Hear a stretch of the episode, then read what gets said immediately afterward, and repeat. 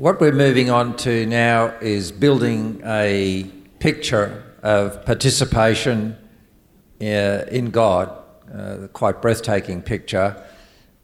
Obviously, we've just been looking at these two competing anthropologies uh, between Augustine and Nicholas of Cusa, a view that, on the one hand, the will can desire no good thing, and on the other, that the will, everything the world desires is good at the end. Uh, it can be terribly distorted, but it is a desire for the good. And we finish by saying that this view of Nicholas's allows for no partition between supernature and nature. Uh, and that's what we're going to look at in this module, which I'm calling uh, the cosmos. The cosmos. Is it a liturgy or a mechanism? Now, um, most of us, and it's, it's very important before we then, for the next two modules, go back to an anthropology. I mean, you could say, why do we need a cosmology in order to have a view about what it is to be a human being? So, part of the argument, and it's really important to grasp this, I think, is you actually do need a view of the cosmos almost as a prelude to have a view of humanity's role within the cosmos. Um, I thought of an example of this. It might seem trivial, but I, but I think human experience tells us a lot. Um, as I think uh, lots of you would know, I spent 35 years of my life uh, leading, building and leading a strategy and innovation consulting firm, which uh, I, I sold some time back. But it gave me the privilege of looking at large scale change in large scale systems. And we were tr- taking a humanistic approach to that. And if what happened in a lot of organisations facing a change is it, impacted upon the individual. So I'll just give you a concrete example of that why a view of your individual capability and who you are depends upon where the broader system is. A very common one was imagine somebody who's worked all their life in product sales. And they have 30 years of expertise in product description and product knowledge. It's built their sense of self confidence, their sense of who they are, their identity. And if you were to ask that person, what's your role? What are you, and, and, and what's your identity professionally? and what are you good at, they would feel very confident. However, and this was happening a lot, what if that broader organisation strategically has recognised that what's commonly called a product push business model is not going to work anymore? We actually need to move the broader system away from product push to customer service. And that means the expertise in sales now has completely shifted away from product knowledge to problem solver, which means I'm a listener, not a talker. And this led to an existential crisis for many people. It just illustrates the fact that how I want to position the human situation always depends on the system we're playing in. So that's an analogy for what we're doing now. Very much depends, when we say what's a human being, on what is the system we're playing in of the cosmos. And uh, as we finished last time, I mean, I think we have inherited, all of us, um, a concept of nature and supernature. You know, we use the word supernatural very freely as some kind of insertion from above to the natural world. We sort of assume, as we talked about last night, the natural world's got its own mechanics, and the supernatural world, which could range from anything from faith to ghosts or whatever. It's a two tiered model of reality. It's that's what we swim in. Um, and uh, whilst we might want to fight against it, it's good to, it's, it, it, it's, we'll begin by critiquing that that world, the Cartesian view, um, which would see creation as some kind of independent object.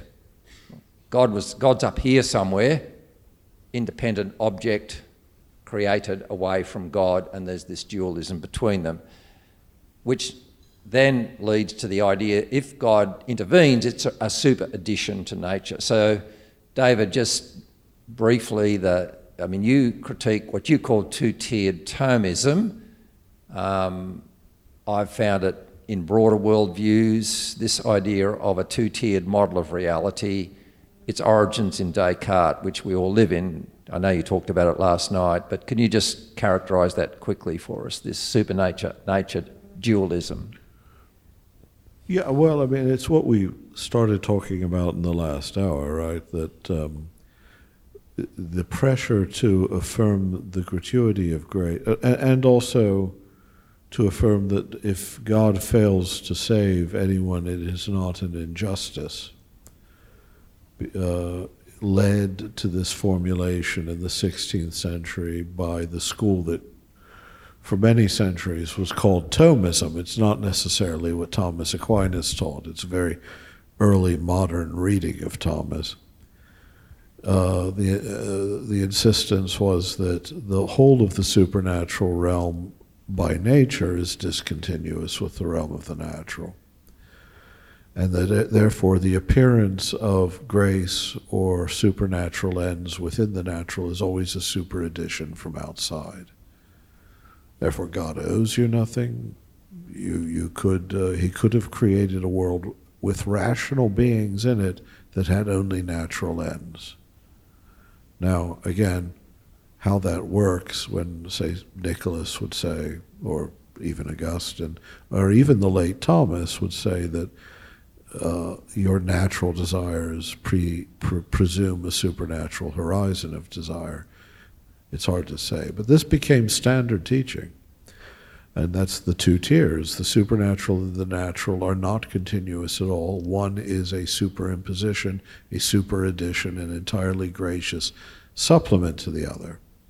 And, and that kind of, let's just call it like a religious dualism between supernature and nature has corollary and possibly um, what contributed to it was also a Cartesian. Right, that, that's the other side of this is that this is mirrored in, and in some way I, ex- I expect complicit in that other 16th century, 17th century emerging dualism that, that finds its consummation in Descartes' thought, but is actually taking shape before then, uh, between spiritual or nature or mental nature and physical nature, the latter being now conceived as a machine, again, wholly discontinuous with mind or soul or God those latter being, as it were, extrinsic to these things, so that the soul in you inhabits a machine.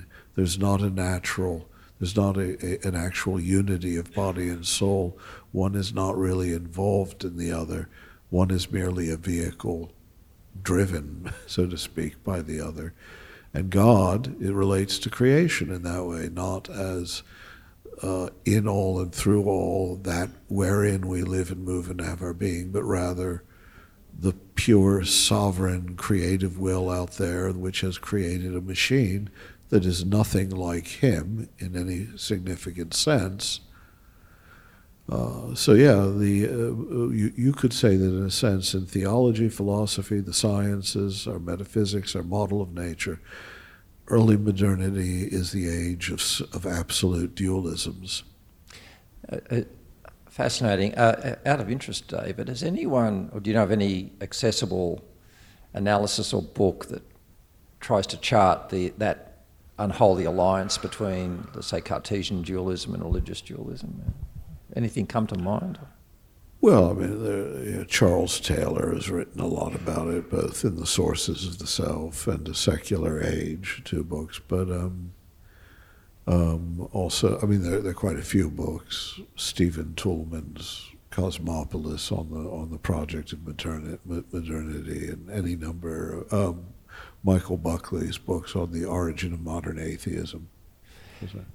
So I, th- I, don't think we need to keep going on that. That is a framework I think we can all understand and identify with. What interests me, the project that interests me in my own life, is ridding myself of this dualism, which is an unconscious sea you sort of swim in, and this the, the, the corollary is a vision that I think requires revelation, to be honest, of this enormous sense of the presence of God in all things. Now, for that, we're going to turn to Maximus the Confessor, who really, in your view, would, would be one of the people who led was the, was the, was was the, the thought leader in this integrative view of the cosmos and creation. Um, I'll just read out, for instance, uh, I mean, Maximus, as, as I think you'll tell us, is dense. Um, uh, his writings are dense. His writings are dense. Yeah. Maximus is smart. Yeah. yeah. um, uh, beautifully, he wrote a book called The Ambigua, and uh, I wish modern Christians would be happy to have a book called The Ambiguities. Um, and uh, in that which is a series of short essays. So yes, although the prose is dense, the thinking is yeah, it's actually quite accessible. Really, uh, I mean, I'd love to do a plain English version sometime. I'm sure you wouldn't, but it does occur to me that it would be a good idea. Well, if you let everyone into the club. Okay. that reminds me of a story. When I was introduced to the sinister side of the academic mind, as a very young consultant, I was writing an article, it was meant to be for Nature magazine, on nanotechnology. Australian firm was leading the way, and they had their scientist who was the he was the architect of it, and he and I would work late at night trying to write an explanation of what they'd achieved. And I'd write something in accessible plain English give it back to him, and he would then complicate it.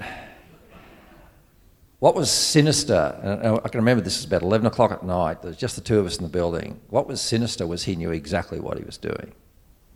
He, he was not a poor writer. And eventually he sat me down and said, Tony, let me explain what's going on. I've taken 30 years to get to the front of the stage, and no one else is going to get there quickly. It was very deliberate, anyway. Uh, an excursus. Let's go back to uh, Maximus. This extraordinary statement, uh, just to give a taste for those who haven't read him. We believe that God is manifested and multiplied in all things. And he recapitulates all things in himself.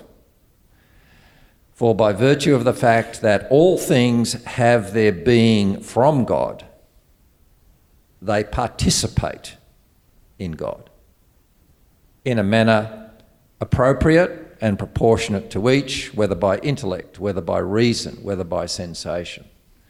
Very, very um, mesmerizing view of the inter- integration of all things. And I guess as I, I know that last night when we talked about the incommensurable qualities of the mind. We did, yes, go to intention. The other big one that you took us to was the unity of apprehension, which, of course, dualism contradicts uh, versus the unit unifying. Well, a great unifier, Maximus, can you just give us a brief introduction for those of us who don't know who he was, when he was, why you think he's so, uh, so important? Yeah, I was born at the end of the sixth century in Floruit in the in the in the the, the seventh, and he um, was even in his own time acknowledged to be a master thinker. But he what he, he most of his theological career occurred in the latter part of the Christological controversies. Whether it's one of the funniest, uh, well, not funniest, most tragic. I say funny in the sense of uh, bizarre facts of history. That it was really the debates over the unity of the uh, of the person of Christ that led to the division of the church uh, into different communions, the sort of Byzantine, Roman, Chalcedonian, the Alexandrian, Coptic, the, the Syrian. Uh, all, all these debates were about how do we understand how Christ could be both fully God and fully a man and yet one. And Maximus is the most brilliant synthetic thinker of that period in many ways because he, he looked at, uh, well, the, he drew on many different sources. But, uh, you know, you had to be careful in those days. The, it, the, his solution to certain problems fell afoul of imperial policy, and at the end of his life, he and Pope Martin of Rome, under whom he had been sheltering, were both arrested by the emperor and taken to, to Constantinople, arrested by the forces of the emperor. He didn't do it himself, he, he had people for that. Um, and um, the ultimate result was, uh, well, in the case of Maximus, uh, the, the, his right hand was hacked off and his tongue was torn out. And Christian love abundant in those days, as it was. This was gentle fraternal correction. Uh, Byzantine style, uh, and he died not long thereafter of his injuries. But what I mean, he he was the subtlest, most brilliant mind of his time. It's his, he is hard to read. Um, he he wrote with extraordinary conciseness in a highly technical prose. Largely, it's believed in order to avoid too much scrutiny from, say, the Byzantine court. I mean, it's if you can't understand it, you may not be scandalized by what you think, what you're reading. You know, you may feel a little stupid and say, "Well, let's cut his hand off anyway." But in all likelihood, you know, there a certain degree of obscurity, and there are certain topics in Maximus that, like, well, was he a universalist? he maintains an honorable silence on a question of grace, you know. So, um, but the the vision that Tony's talking about, I mean, he, he more than anyone else dwelt on the way in which all of creation is not only a theophany, a revelation of God, not in the simple sense, it's a revelation of his power. I mean, you know, even a 16th century Thomist, so yeah, it's a revelation of the power, the sovereignty. It's not that. When he says God is multiplied in his creations, he means it's a real mode of divine presence. Because everything that is has its eternal reality as a logos, okay, a word. Uh, but logos, of course, also means both a rational structure of something, an essence of something, and an utterance, uh, a communication and all, all the logoi, or as the Erasmian savages would say, logoi, all the logoi of, of things have their eternal reality in the one logos of God. So God's own manifestation of his own essence to himself in eternity, in the life of the Trinity, in the light of the Spirit, also is the full manifestation of everything that can and could and will be so that it that that creation itself occurs within Christ uh, and is nothing other than a rational or when I say irrational, I'm not using that term in the boring sense we use it now. I mean spiritually coherent revelation of God. All of creation, the whole cosmos is created to be a, a liturgy in which the nature of God is revealed in endlessly diverse modes of beauty, harmony, consonance, love, ultimately revealing the nature of God, but also then, since the Logos becomes a man in the midst of creation, uh, the Logos then reveals to us what the true nature of that creation is. Mm. Um, so it's it's it's it's not simply that God again. It's not simply a display of sovereignty. It's not simply a theophany. It, it's also uh, a revelation of what we are uh, when we're seen in our true uh, aspect, which is as consummated in Christ. Yes, it was. It's a beautifully coherent vision of all of reality. Interestingly, uh, what I wanted to do now is dig a bit deeper into some of that, but and I'm going to use Ambiguum seven. The, well, that's uh, the classic. I mean, that's, that's the classic, yeah, and um, I mean, no, no, but really, if you if you just read one of the Ambiguum, um, Ambiguum seven, has much of the system yeah. condensed into it. Yeah, and and the good part about this is it's an essay, not a book. I mean, Ambiguum 7 might be, what, 30 pages long or something like that. So, it's, you know, you can do the work on it. Um, but um, just to give context as to how he was writing, he was interacting with the Cappadocians, particularly Gregory of Nazianzus, whom he loved.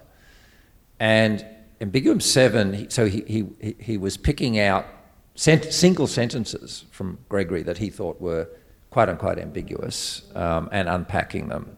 And the sentence he's picked out is Gregory of Nazianzus, who, of course, is one of the three great Cappadocians. Um, his, his homily on poverty and the Christian attitude to poverty. And it's really, I'm, I'm paraphrasing it, but this is a very, very modern um, dilemma that Gregory was raising, and one completely pertinent to our topic of do we have a high anthropology or a low anthropology. Um, for a start, in, in these sentences by Gregory, he calls us portions of God deployed on the earth. So if you want another phrase other than made in the image of God, take Gregory of Nazianzus and tell somebody, including your children, including your enemies, they are a portion of God. But he's saying, what's the mystery of God? What's God doing? If we're portions of God, there's one of two ways. Does God want to keep us down and humble us so that we, we don't, as it were, overreach and have too high a view of ourselves? Or is it the other way around? Gregory asked.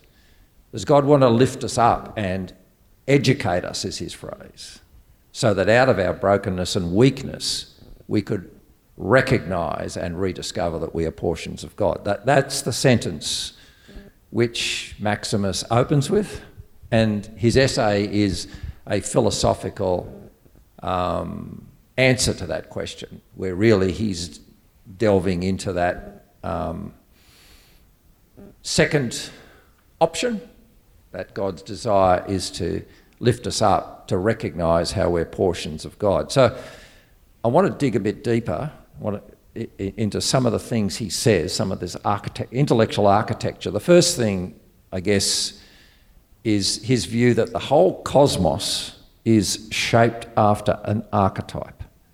The cosmos he doesn't view almost like a work of art. Um, and within that, he says, our will is like an image ascending to its archetype. Could you explain uh, Maximus's use of this concept that the universe has an archetype that's shaping it. Yeah, uh, this uh, curiously, this is a recurring aspect of patristic exegesis of Scripture because you see this played out. And say, for instance, Moses has an image of the tabernacle that's described at length. Then the building of the tabernacle, you have it recapitulated, right? or Ezekiel, the rebuilding of the temple in Jerusalem. He said, well, he sees it, it's described at length, and then it's described at length again. Uh, and for many of the church fathers, this is an image of how of, of all of creation. It has its true and ideal form in God, and that is the, end towards. And until that end is achieved, it hasn't really been created. What we are, what we see now is a foreshadowing of that perfected temple which is the whole of creation. And of course, the temple of creation dwells within the temple of Christ, who is, uh, you know, the, the, the, perfect union of, of the divine and the created. And also, you know, this draws, in a sense, upon Gregory of Nyssa too, who draws a distinction between the creation narratives of Genesis 1 and Genesis 2. Genesis 1 is the, uh, is the ideal eternal creation. Uh, Genesis 2 is the broken reality of what, how creation now exists on its way to that. So that the man or you know the Adam or or Adam and Eve of the first creation really means the full body of all human beings throughout time, united in the body of Christ as seen from God's eternity. And only secondarily, God, knowing how history will unfold, do we have the creation of individual humans, this Adam, this Eve. Mm. And I'll oh, oh, just that uh, this structure is just a, a running th- theme through a great deal of patristic exegesis that God's act of creation is an eternal reality that's already accomplished and complete in Him, and we know what its nature is. It's where every tongue joyously praises, every knee bow. And the creation, as we see it now, is the becoming of that glorified reality in which everything will shine with the divine nature and all of reality uh, will be suffused with the divine glory yes. and be the perfect theophany. It, it, it, um, it sounds profound, philosophical, hard to grasp, but actually, uh, quite simply, it, we can look to our human experience, David. I've often thought on this that the paradigm with which we, are, which we think about the cosmos, which is delivered to us, tends to be physics, um, you know, science, you know, how many billion years and so on. And um, so the whole paradigm, that's fine, but that, that is saying, well, you should think about the cosmos as physics and then you try to put creation into that. Whereas there's an entirely other paradigm you can think about that I think is just as good and probably better, which is what you've alluded to, which is art if you think of the, of the cosmos as art. Now, art or architecture. Architecture is a good example. We took you, David, to the Opera House, and you enjoyed that greatly. Now, today the Opera House is realised, but we all know that in reality it began as an idea, an archetype that was purely in someone's mind, one person, um, and the fashioning of he had a vision or a picture of what did not exist, which he wanted to bring into existence, which, as you were talking about, the way that, for instance, the temple is always described, there is actually great honour given to the design side of it. Um, it's actually specified. We're just looking at design specifications, really, that then follows the building. Our human experience explains this, which we can then say, well, this is, we're just in the, in the, in, following in the footsteps of God who's done that with the universe the archetype. With, of course, the distinction that, um, that, and this is why it's important in the patristic tradition, if, sorry, uh, that we as sort of co-creators with God, as or synergy, uh, you know, in, in Paul's language, uh, in synergy with God, co-workers with God, a phrase that uh, Paul uses again and again and that the church fathers read as meaning more than just doing God's will. It meant actually contributing at every level of uh, of our lived experience. Uh, that in God's case, of course, this is already from the eternal vantage accomplished. Already, you know, it is so, and we in time are on the way to an eternal reality that is always already the case with God of a redeemed and glorified creation. And yet, as well as that, can you fit in? Another thing I picked up in Maximus is that creation is to some extent ongoing. He says, yep. by his word or logos and his wisdom, he created and continues to create all things. Right. Dynamic picture. Well, uh, this too, of course, this is this is something that was borrowed from Stoic metaphysics, uh, but then expanded in Christian thought. Is that that creation is not like the making of a machine. It is the giving to life of something itself that is itself an act, a poetic act of creation, so that so the seeds of things are implicit in nature. So God, in allowing the world to develop into what it is, God is also actively creating in it in His logos as the sort of the irrational principle that's infusing all things and giving life. He's there's a wonderful. Um, uh, figure from the 18th century in German, uh, Hamann, Hamann, who uh, was sort of almost a church father out of time in a sense. He lived in the Lutheran world, but his all of his impulses of mind. And he speaks of God as the poet in the beginning of days and the critic in the end of days, you know, uh, uh, who in every moment is um, writing every line by letting it uh, flow forth from its predecessor. You know. And that's what we're participating in as co-workers, Yeah. ongoing development. I mean, that's very. I mean, again, I just, that, that that term. I I have a you know I have a Calvinist friend. I, I really do. Uh, he's more of a Barthian than you know. His name's Bruce McCormack, but he has real problems with this language of deification. He's a very prominent Barthian theo- theologian, um, and uh, he he he finds the language of synergy between the divine and the human deeply troubling, right? Except that it's it's just that's Paul's language. Synergy is is you know what he describes us as being, and in the patristic tradition, again, I have to emphasize this doesn't just mean we're the deputies of God. It means we're active participants through our own creativity in the in the creative life, uh, in God's creative life in His creation. So our word synergy is is from the Greek exactly became co-workers working with. So we could say we're synerg- in sy- synergist with God. Yeah. Yeah. Um, I want to return. You've already mentioned it, but it's such a profound and uh, persistent archetype and innovation, I think, for Maximus, as far as I understand it, which is logos. We're all familiar with logos, but he developed from logos, logoi, um, and that's. Do you want to check the score? No, no, I thought I had the sound off. Excuse me. Well, while I'm at it, no.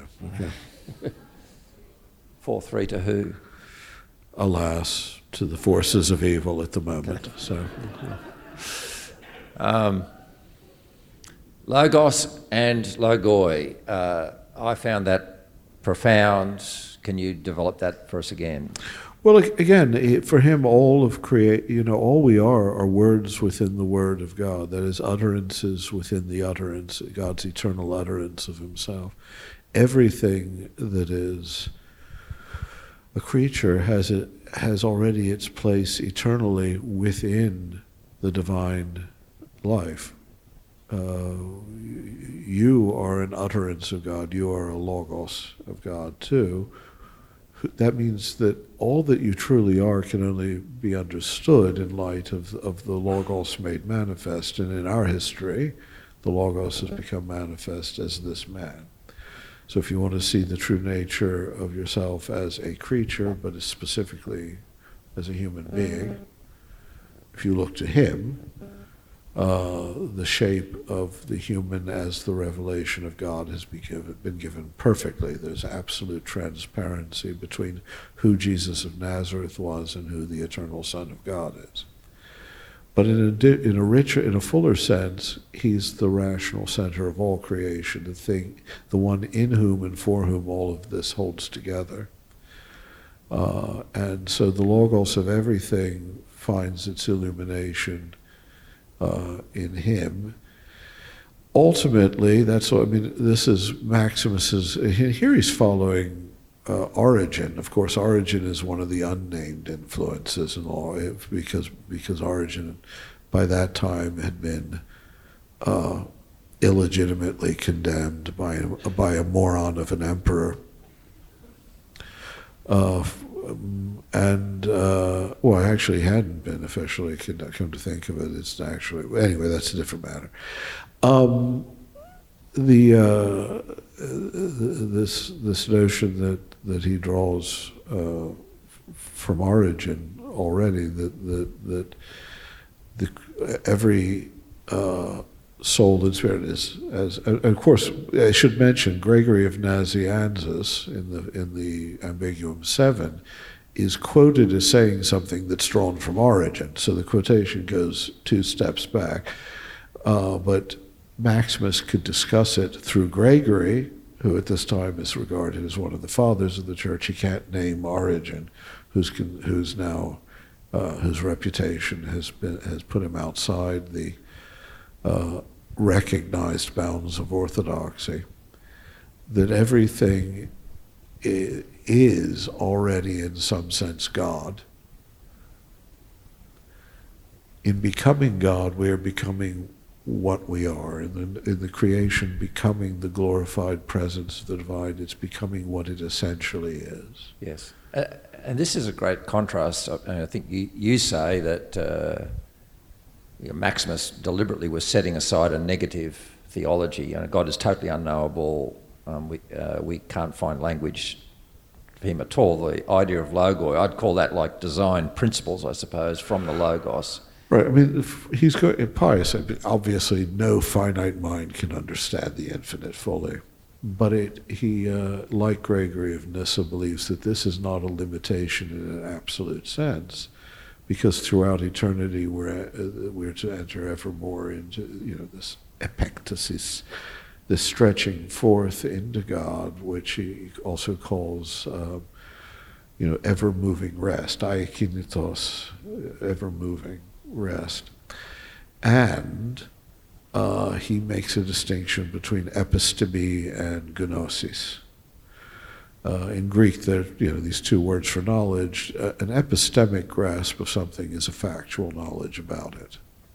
I mean, broadly speaking, whereas gnosis is direct, uh, direct, immediate knowledge of encounter that goes beyond the conceptual. In a different ambiguum, he says that that we, we pass beyond the conceptual. That's, of course, the threshold that can never really grasp the essence of God, in order only to enter into this intimate and eternally expanding embrace in the intimacy of gnosis. This is why in Greek, gnosis can also mean the nuptial union of man and woman. It's when you see the biblical, you know, he did not know her until. I, I, mean, really, that that that that notion of knowledge as imme- of immediate acquaintance that goes too deep for mere words and con- concepts. So. Yeah, I, I love the the part of the ambiguum when he quotes. I think David, you know, yearning for God in the Psalms, yeah. Moses, uh, the entering of the rest. The, there's this um, beautiful picture of entering a rest and yet ever moving beyond it. Yeah. Uh, uh, but the the end of all things is this uh, this this rest. Uh, quoting what he says, the end of the motion of all things is to rest within eternal well-being, just as their beginning was being itself, which is God, the giver of being, and the bestower of the grace of well-being. Right. Yeah, beautiful phrase. Well. I just want to finish uh, with a with one point, and then we'll have a few questions. But, then, can I just make one? Yes, just sure. notice there that that what, what differentiates this from what became the modern picture is that in no sense then is creation an extrinsic thing related over to God over against God. All of it occurs not only within the divine nature, but within the Trinity itself, within the Father, expressing and knowing himself in the Son in the light of the Spirit, that is also where and how uh, nature, creation occurs and is sustained and has its end. So we're always already yeah. immersed in the uh, divine. I mean, they just had a huge picture of God. Um, yeah, well. Not a compartmentalized one, or Maximus did. But again, like with Nicholas, it was a discipline, not just a vision. Um, the, the quote I wanted to end on, um, what he sees is this picture as charting the course for discipleship. I mean, I don't know about you, but discipleship is a phrase I have a lot of problems with in the evangelical world. It immediately degrades into behaviours, and I can tell you which five come up. Um, and uh, it just seems to be uh, an empty concept that quickly goes into behaviourism or Pharisaism. Anyway, that's my view. Um, he says this this is his view of discipleship. The goal of each thing is its beginning and end, for it is from the beginning that one received being and participation in what is naturally good, and it is by conforming to this beginning through the inclination of one's will that one hastens to the end diligently adhering to the praiseworthy course that conducts one unerringly to their point of origin. Having completed their course, such a person becomes God, receiving from God to be God, for they freely choose to add the likeness to God by means of the virtues in a natural movement of ascent, through which they grow in conformity to their own beginnings. It's extraordinary um, concept, but it's, uh, you know, we're, we're growing towards our beginning, we're growing towards our origin, yeah. but it's an act of will and decision to keep going there. Yeah. Well, um, with that, uh, let's take a opportunity for some questions. Um, oh, we've got a mic coming. You want to just check the score quickly? It hasn't changed, yeah, David. Hasn't changed. I'm sorry to say. Only two innings to go. Well, they're moving toward their end. That's right. So, some questions. If you just, Rob. Uh, David, David, I was just wondering if you could uh, talk to the the idea of adoption in in Paul's language and how that relates to this uh, nature, supernature, this extrinsic idea that we're somehow outside of the family of God. Yeah, of course, the, the, the term for adoption in Greek uh, uh, literally just means uh, making a son, making an offspring, the making a son. You know, making a son. So it doesn't. It's not uh, a term that uh, uh, has simply the, con- uh, the connotation of uh, a legal fiction whereby someone is admitted to an inheritance. It, it actually it was understood as a real lineation. You know, we think, I think, I think we, you know, we, we create what for the Paul, I don't think is the case at all. The notion that adoption is something extrinsic to our nature Rather, I think that for him it's ra- it's like um, Romans 11 again that that frequently mistranslated verse, which I fixed in my second edition, but I failed to fix. No, I'm sorry. actually I blame myself too for failing for listening to. Uh, hearing in my head um, past uh, translations and not paying sufficient attention to the Greek there, where he talks about grafting in the wild olive. Um, that's usually translated in a way that makes it seem as if there's an opposition between nature and, of course, he's not really talking about nature there. He's talking about lineation, and the grafting in is a real is a, is a real union of uh, with the true root that is Christ. It's um, not and the term outside. You know, we often say that which those who are grafted in contrary to nature. That's not what that's not what Paul paraphysin doesn't mean. That he means outside the normal lines of of lineation of of so.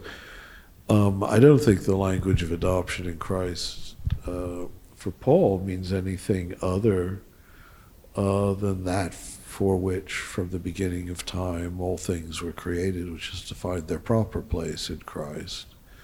And in this world, that we know this because we're made sons in the Son or daughters in the Son. You know, is that what you're asking about? Uh, you know, um,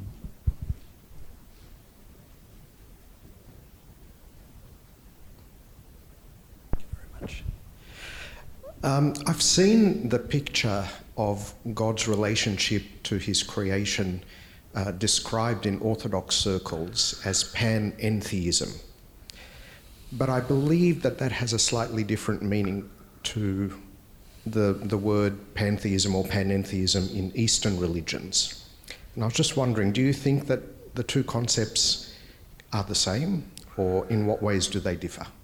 Yeah, I, I think that both words uh, should be avoided most of the time unless they're they're given very clear definitions and I think that opposition is false for the most part. First of all what they mean is uh, uh, the assumption that there's something called Hindu pantheism. We get this from, uh, say, Edward Feser and other ignoramuses, who, I mean, and other people who are ignorant of the thing they're talking about. Did I say ignoramus? I, did, I didn't mean that. Um, I mean, in in uh, in every form of Vedanta, there is also this. There's the transcendent God, and a dependent creation, and also God is fully present in that creation, and that creation is fully present in God. And there's not an absolute division, but there is a, there is a distinction. Well, I see that as the patristic vision too of God and creation. I, I, I see no, uh, I see actually no difference at all. Um, the most austere forms of Advaita Vedanta might you know, my question is Is this monism so absolute that it leaves no room for creation to have any sort of independent existence at all? But that doesn't, uh, to me, that's not a problem either. First of all, it, it isn't. But, but creation doesn't have an independent existence. I mean, I, have always found that a very odd question. There's nothing independent. What, what Christian, what, what, what most traditional Christian ontology says is very simple. And, and I'll use the Thomistic language just to prove I'm not being Eastern, is that um, in God, being is one. Essence and existence are one and the same thing. In finite reality, they are a constant synthetic dynamic relation.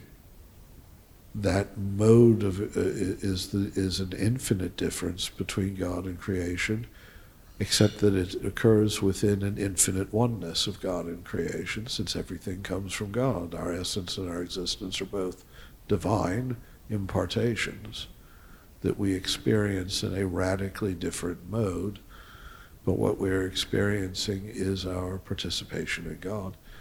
So yeah, I, I don't I don't think those sorts of distinctions hold.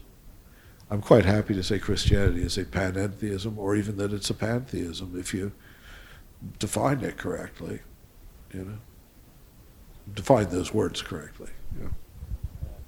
Any other questions to finish with? this one down here, Rob.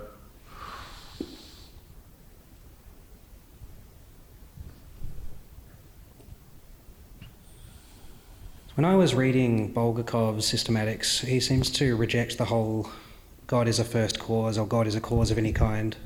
Yeah. Um, and he says that God is the creator, everything else is the creation. He says that's the fundamental distinction. But then Maximus the Confessor frames theosis as we become uncreated. So I'm wondering, do if we become uncreated, do we stop being creatures? Do we cross that divide? Um, yeah. Uh, you see, it, it, it's it's funny. It, it's Bulgakov actually isn't saying something different here from from Maximus. Uh, I mean, well, he just didn't like the term causality in our modern sense being applied to God. He wasn't talking about the term aitia that you find in Aristotle, for instance. He is talking specifically of cause in the modern sense, as if God and creation are two things, one of which causes the other, right?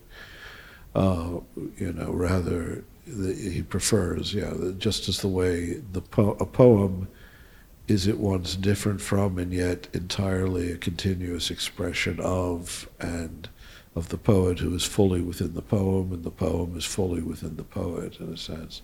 That's just a better way of thinking of creation. So your actual question is, do we cease being creatures? Um, you know, in a sense, for, for Maximus, we do we truly become uncreated. When we return into our first ends, we achieve uh, our eternal reality uh, as what we are from everlasting. Uh, the creature creator distinction becomes meaningless. There's a point of indistinction. And yet, it remains because it remains a relation. So, what remains is the relation of love between that which has its infinity in the form of an ever moving rest and an epectasis, and the one who is the fullness of that being into which we're ever moving. But yeah, um, you know, there there is a sense for, for Maximus in which we truly become the uncreated, which is that we become our true beginnings, because the, the logoi in the Logos are not creatures, they're not created.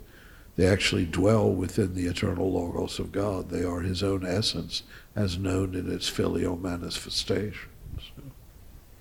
We might, uh, oh, there's one more up there, one more question. Up. Uh, oh, there's a couple. Okay, yep, Richard. David, could I just ask you about the place of chaos? Oh, sorry, was that the end of the question? uh, place of chaos, ellipsis, question mark. Yeah. That sounds good. Well, do you mean you mean the language of chaos in the Old Testament is that which is organized? you mean chaos in a modern, you know, mathematical sense, of fractals and and Jeff Goldblum in Jurassic Park, and uh, that, you mean the biblical? Yeah, yeah. Um, uh, you know, I, I, am not sure what the place of chaos is, except if you want to know what the patristic reading of these things these things are. Um, Gregory of Nyssa has a comment on how we should translate the the opening of Genesis, because of course uh, as we all know, the you know in the beginning, you know, the, the, what we translate as the, the, world was waste and wild, or was you know unformed, you know, bohu, you know, obscure words in ancient Hebrew that we, we actually don't know the meaning of. We think that uh, that uh, tohu wa bohu. Gosh, I'm not awake here it, a tehom is the, the chaos of the unformed ocean from which all things are. Uh, but it, um, you know, some philologists uh, attach that to the image of the, the sea god, the Leviathan, Tiamat, and Behemoth, the land monster, things to be tamed. And you get this imagery in the Psalms as well, right?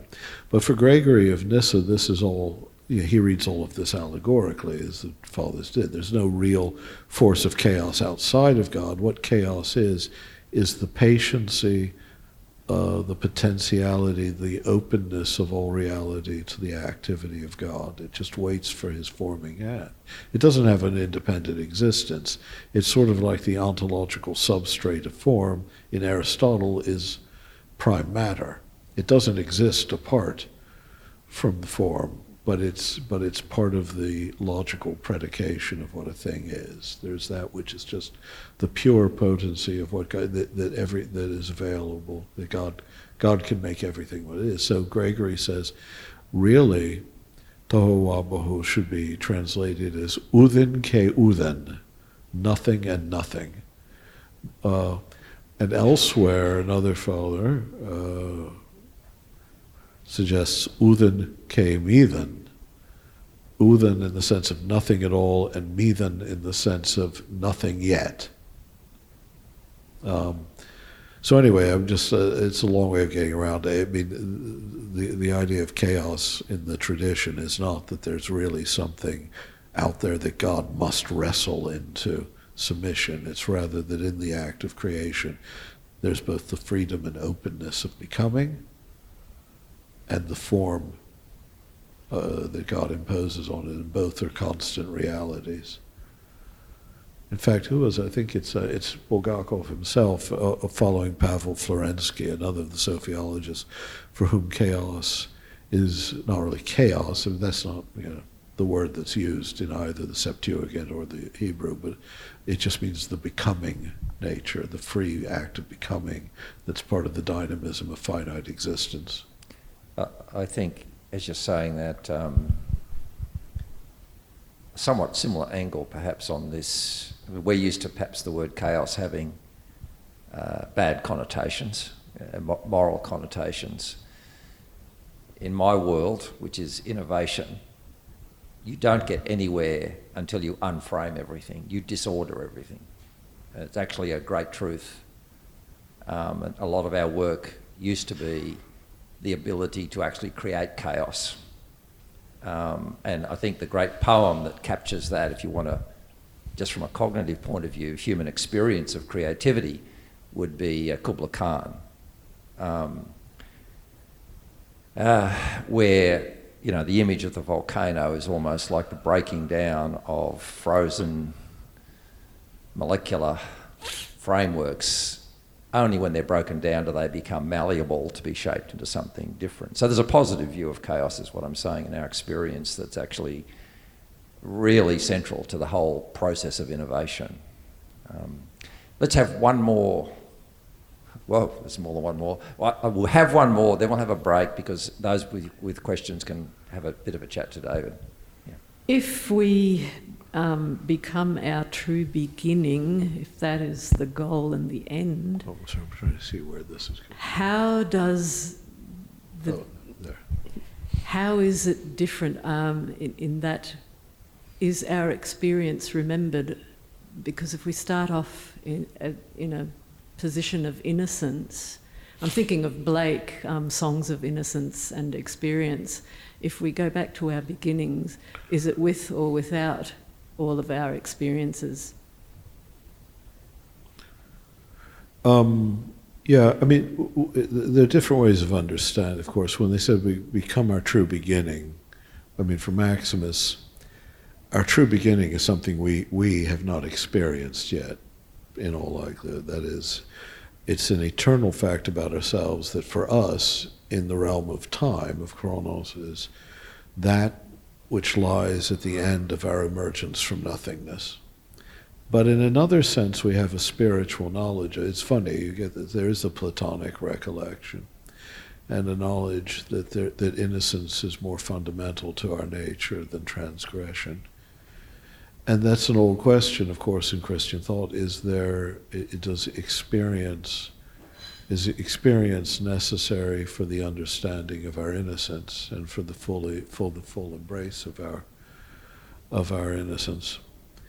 Um, yes, I mean experiences, but does the experience have to entail Auschwitz? You know, and they would say no. You know, fallenness isn't necessary, but growing into our last end, which is our first beginning is required. We, you know, uh, Maximus is quite good on this, and Bulgakov is brilliant on this. On uh, you know what it is to be a spiritual nature is to have a past in real non-being, and so there really is an openness to a future. Otherwise, if God just created us in a state already determined, rather than as this movement towards an end already given us as our true beginning he would be creating just uh, dramatic fictions, not real persons, not living spirits.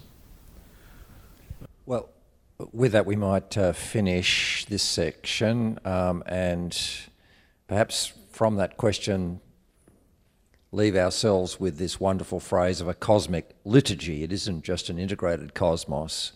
Our part in it, I think, David, is priests of, of the cosmic liturgy. Um, uh, which, which was a, one of the great visions of Maximus. Okay, uh, what we're going to do now, have morning tea. I know some of you have already had morning tea. Have a second morning tea. Um, we'll take roughly half an hour or so. Um, you haven't had yours yet? No, I'm sorry. Uh, David hasn't had his. Um, and uh, we will come back to the fourth module, having set this kind of picture of the cosmos, and the fourth module will be on the incarnation as the template for humanity, and in, in a sense, the debate between a small view of the incarnation and an overarching view of the incarnation. There are books for sale. I forgot to mention Matthew's wonderful book. Um, what's the title again, Matthew? Disrupting Mercy. Uh, some of you probably heard our interview with uh, Matt early on, but it's a really profound book applying rich concepts of mercy to the end of to the battle with the slave trade, but taking a very different point of view. So I really commend if, if those subjects interest you, you know, how, how can because I think one of the powerful points about what you're doing, Matt, is it's kind of translating a, a very benign picture of grace into a, a very broken social system, which that's your calling. So thanks for that work. It's been shortlisted for Christian Book of the Year. Well done. Okay. All right. We'll come back in about half an hour.